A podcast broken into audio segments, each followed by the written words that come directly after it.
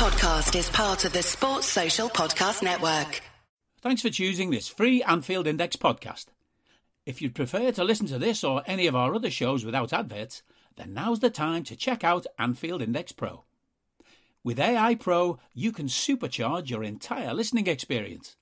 You'll not only get all of our podcasts without the ads, but you'll have them far faster with our quick publish feature available exclusively for subscribers.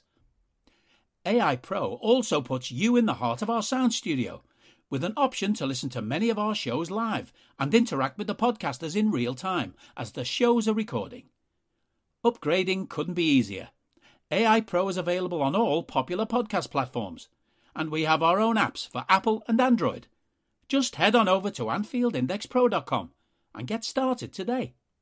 Hello and welcome to the Daily Red, your lunchtime catch up on all things Liverpool FC on a Thursday on which Liverpool are celebrating the fact that they are through to the fourth round of the EFL Cup, defeating the mighty Derby County on penalties last night. Liverpool lined up with, as expected, a heavily rotated, very young team.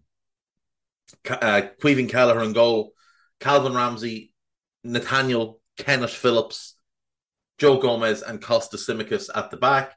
Alex Oxlade Chamberlain, uh, Stefan Bajcetic, and Bobby Clark in midfield. Frauendorf, Stewart, and Carvalho up front. Firmino, Adrian, Elliott, Darwin, Ben Doak, Jake Cain, Jarell Quansah, Luke Chambers, and Harvey Davies on the bench. Derby lined up with one intention that was to park the bus and to try and get this game to penalties and take their chances. Uh, to be fair, they did have a couple of decent breakaway opportunities. Uh, they had six shots in the game on 26% possession. We had 19 on 74% possession. Uh, we brought on Bobby, Harvey, Darwin, and Ben Doak during the game. And it was the 16 year old Scot who was the most exciting of them. That kid looks like he might have something about him. That burst of speed reminds me a bit of Michael Owen, the way he can go from zero to top speed, like almost instantaneous, instantaneously. It's a little bit Salah esque as well in the way he carries the ball, how purposeful he is. Always trying to make something happen. Gave Louie Sibley playing left wing back a lot of trouble. Beat him quite easily a couple of times. Didn't like the fact that we wasted Darwin left wing when he came on. I thought that was just a bit pointless. Harvey Elliott looked busy when he came on. His final ball was poor, but he was involved in a lot of different things. He did play one or two nice passes. Uh, but the game ended nil nil, went to penalties, and Caoimhín Kelleher, once again, the hero on the day. So David McGoldrick steps up for Derby and scores. Bajcetic steps up for us. The goalkeeper is at least two yards off his line when he saves it. At least two yards off his line. It should have been retaken. It wasn't. Hourihane steps up for Derby and Caoimhín saves it. Oxlade Chamberlain steps up. Lovely penalty from Ox. Again, the keeper's a mile off his line. So at this point, the referee's assistant who's come across to you know to check that he's staying in his line has a word with him about staying on his line. Craig Forsyth steps up for Derby, and again Kelleher makes a really good save. Bobby steps up to put us in the lead. Again, their keeper's two or three yards off his line. Bobby spoons his penalty over the bar. Again, the official talks to their refer- to their goalkeeper about staying on his line. Louie Sibley scores. Darwin scores perfect penalty in the bottom corner. And again, he talks to him about staying on his line. So three of the first four penalties he's spoken to after by the referee's assistant. Stay on your line. Not for the first one where he practically ran out and hugged Bajcetic or Bajcetic. Ridiculous carry on. Lewis Dobbin steps up and Kelleher makes an unbelievable save. An absolutely unbelievable save. And then Harvey Elliott steps up. And when Harvey stepped up, you were confident that he was going to score. and he does, and Liverpool are through 3 2 on penalties.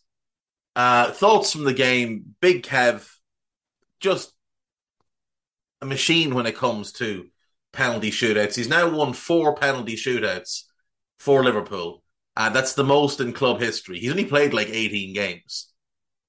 Um, Doak and Ramsey in particular stood out to me as players that might really be something to get excited about in the long term. Ramsey looks so composed. He's so good on the ball. He anticipates well. He covers well defensively. Thought the two centre backs had iffy moments in the game, which wasn't great. Uh, their goalkeeper appeared to me to be a complete bell end. I, I, I just he reminded me of Aaron Ramsdale, just that that big gobshite who thinks he's a real character, but he's actually just a bell end. Um, all things considered, you have to be happy. You have to be happy to be through. Uh, we're into the fourth round, and um, I think those games are due to be played before the Premier League comes back, like a couple of days after the World Cup final. So, wouldn't necessarily be a be a bad thing to get one of the few remaining Premier League teams. So we have in the draw Leicester, Bournemouth, Burnley, Lincoln City, Charlton, MK Dons, Gillingham, Blackburn, Nottingham Forest, Newcastle, Southampton, Brighton, Wolves, Manchester City, ourselves, obviously, and either Manchester United or Aston Villa. They played tonight. Notable teams that were knocked out already include Chelsea, Leeds, Arsenal, Crystal Palace, Spurs, West Ham, Brentford. That's you would have to say ourselves and City would have to be made the favourites now. Now, for me, I'd rather not be arsed with the League Cup because I'd rather focus on the league. But if we could get City in the next round and knock them out while, you know, they're still awaiting some players to come back from the World Cup, might not be a bad thing. We'll have a stronger team than they would, you'd imagine. I think Klopp will play a strong team as well because he won't want to go into the league game cold. He'll want some of those players having minutes in the legs, and Diaz should be back. Mo would be available. Joe Gomez would be available. Joel Matip would be available. Kelleher would be the goalkeeper anyway. Ramsey and Costas, or or Ramsey and Robbo was the fullbacks. Bobby would be available. He's not going to the World Cup. So you go Mo, Bobby, Diaz up front, Elliott, Bajcetic maybe, and possibly Thiago if he doesn't go to the World Cup in midfield and then that defense with Joe and Joel in the middle and Ramsey and Robbo as the fullbacks, Kelleher and goal. It's not bad. It's not bad. City will have Haaland, but don't know what else they'll have really other than Riyad Mahrez. Most of the rest of them will be at the World Cup. Um, the ownership thing continues to, you know, build some momentum. Uh, Jurgen Klopp says that no matter what, he is committed to the club. Now, whether that means he would be committed to the club if, let's say, one of the oil nations bought the club, I don't know. Um, but it sounds like he, he might be at least open to to staying on uh, in that situation, which is which is the ideal, obviously. Um, the one name that's doing the rounds that's really exciting is Steve Ballmer the owner of the LA Clippers, um, widely ranked as one of the best owners in the NBA, has has done a great job with with the Clippers, made them relevant, franchise that hadn't been relevant ever. He's the best thing that's happened to them since they moved to California from Buffalo in the late seventies. He's building a new stadium for them, new arena. in Inglewood. His commitment to building that arena extends to the fact that there is an exi- there was or still is an existing arena in the area called the Forum where the Lakers used to play back in the day. And the owners of the Forum objected to the building of this new Clippers arena because the Clippers were going to use it also for concerts and things like that because that's one of the ways NBA teams can make revenue is by leasing out their arena. And the owners of the forum thought, well, that's going to eat into our revenue. So Steve Ballmer just went and bought that other arena for $400 million. Without even blinking, he just went and bought it for $400 million. So he bought an arena for the cost of what Newcastle's owners paid for their club just so he could build another arena in the area. That's that's the kind of wealth this guy has. This guy makes Roman Abramovich look like he's kind of struggling to get by. That's the kind of wealth he has. He pays a huge luxury tax on his team and doesn't blink in the repeater tax, doesn't blink, doesn't care, wants success. Many NBA experts, people like Zach Lowe, would rank the Clippers roster as one of the best in the NBA, maybe the best in the West, when healthy. That's the thing that's kind of scuppered them. They may well have a couple of titles if it wasn't for injuries, but he wants the best, and if he's involved, then he's going to spend to have the best. Um, so just keep an eye for his name if it comes up. A few people have suggested that he could be in the mix. You'd imagine he'd be probably part of a consortium. I don't think it's something he'd do himself, even though he could more than afford it on his own. I think he's the type that would go in with Josh Harris and Dave Blitzer. And I think that's the perfect group. Maybe you add one more. Maybe they want to add someone else. But I think that's the perfect group because Harris and Blitzer know the Premier League. They've been involved with, with Crystal Palace for a couple of years. They're also super ambitious. You see that with what they've done with the 76ers. Blitzer owns six other football clubs, so you get a multi club model. And Ballmer brings that incredible level of wealth that should facilitate a proper approach to recruitment, not penny pinching at every corner. Um, this is Anfield have some pieces up about last night. A piece up about Southampton naming their new manager. It is Nathan Jones. Um, Caoimhín Kelleher admits difficult situation. Cup games vital for his progress. I wouldn't be surprised if Kelleher isn't at Liverpool next season. I I could see him kind of forcing a loan move because he needs to play more often. He really does need to play more often. He is a very talented goalkeeper. And at his age now, he's going to want to be playing every week. He's 23, turns 24 in a couple of weeks. He's going to want to play every week. Now, Celtic are going to be looking for a goalkeeper in the summer, and that would be a really, really nice loan move for all parties. He'd get Champions League football, he'd get to play in a winning team, a team that plays out from the back, which plays to his strengths. He'd get to play under a great manager in Ange Postecoglou. They play a high line, they play a pressing style, so those type of things translate. And of course, as a as a proud Irishman and a proud Corkman, uh, I would imagine the allure of Celtic would be strong. So that for me is the perfect outcome. Is that that's where he ends up. But whatever happens, he, he needs games, and he's not going to get as many here as he needs. Um, what are we looking at? Yeah, 18 games. Last night was his 18th game.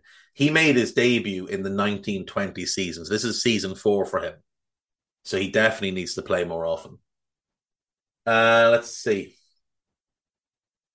Liverpool.com. Four possible bidders for FSG Liverpool sale as preferred outcome clear and one bidder ruled out.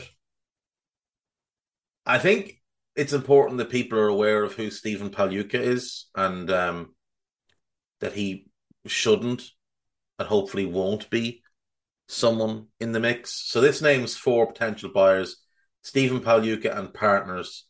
Uh, he, he just he to me strikes me as another Hicks and Gillett. Uh, Harris Blitzer Sports and Entertainment, Sir Martin Broughton. Broughton was the kind of face of the front of one of the bids for Chelsea.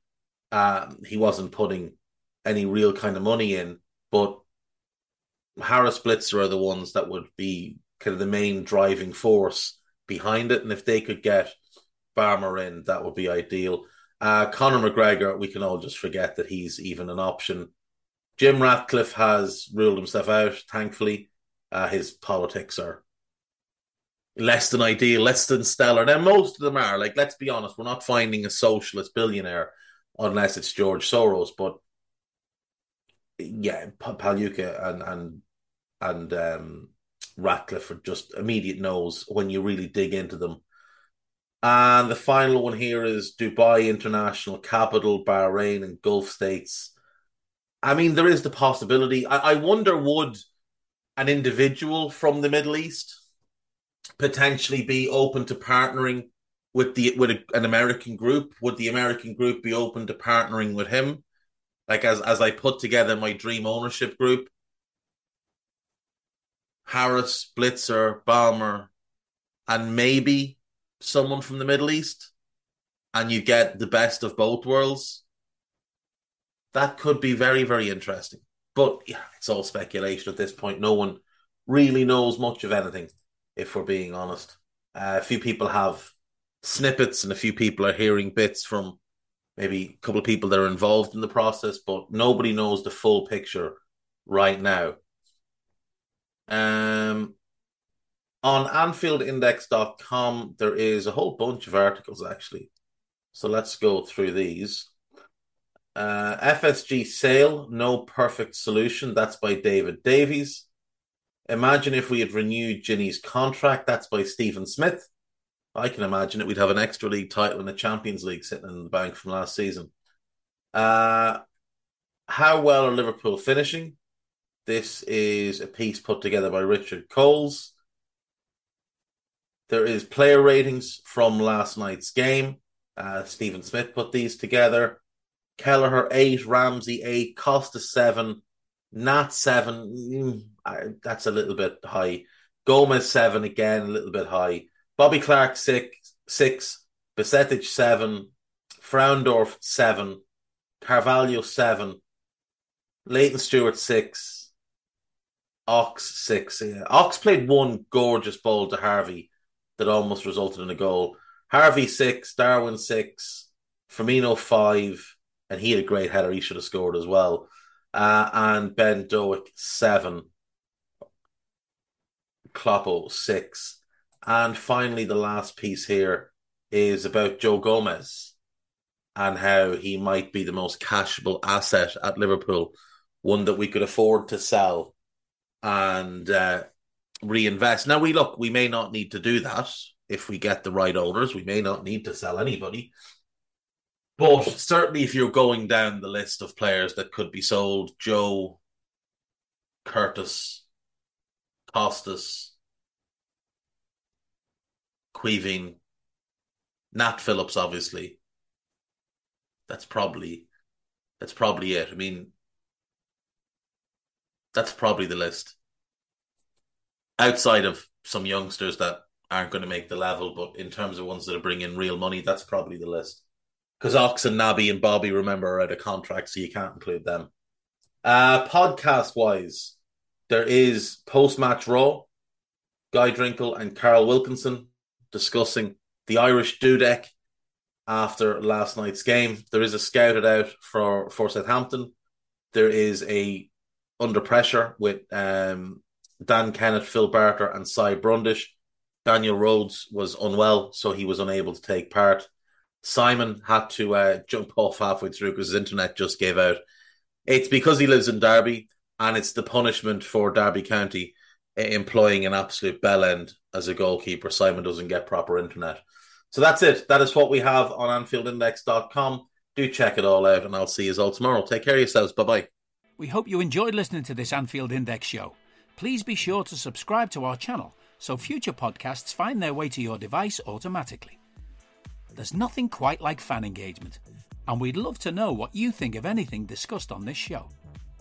The best way to get in touch is over on our free Discord community, where both podcasters and listeners debate the hottest LFC topics 24 7. Sign up free now at AnfieldIndex.com forward slash Discord. You won't regret it. You can also follow us on Twitter at Anfield Index and find us on Facebook by searching for Anfield Index. Oh, and before you go, we'd love it if you could leave us a five star review on your favourite podcast app. It only takes a couple of seconds, and it means the world to the people who create these free shows. Sports Social Podcast Network.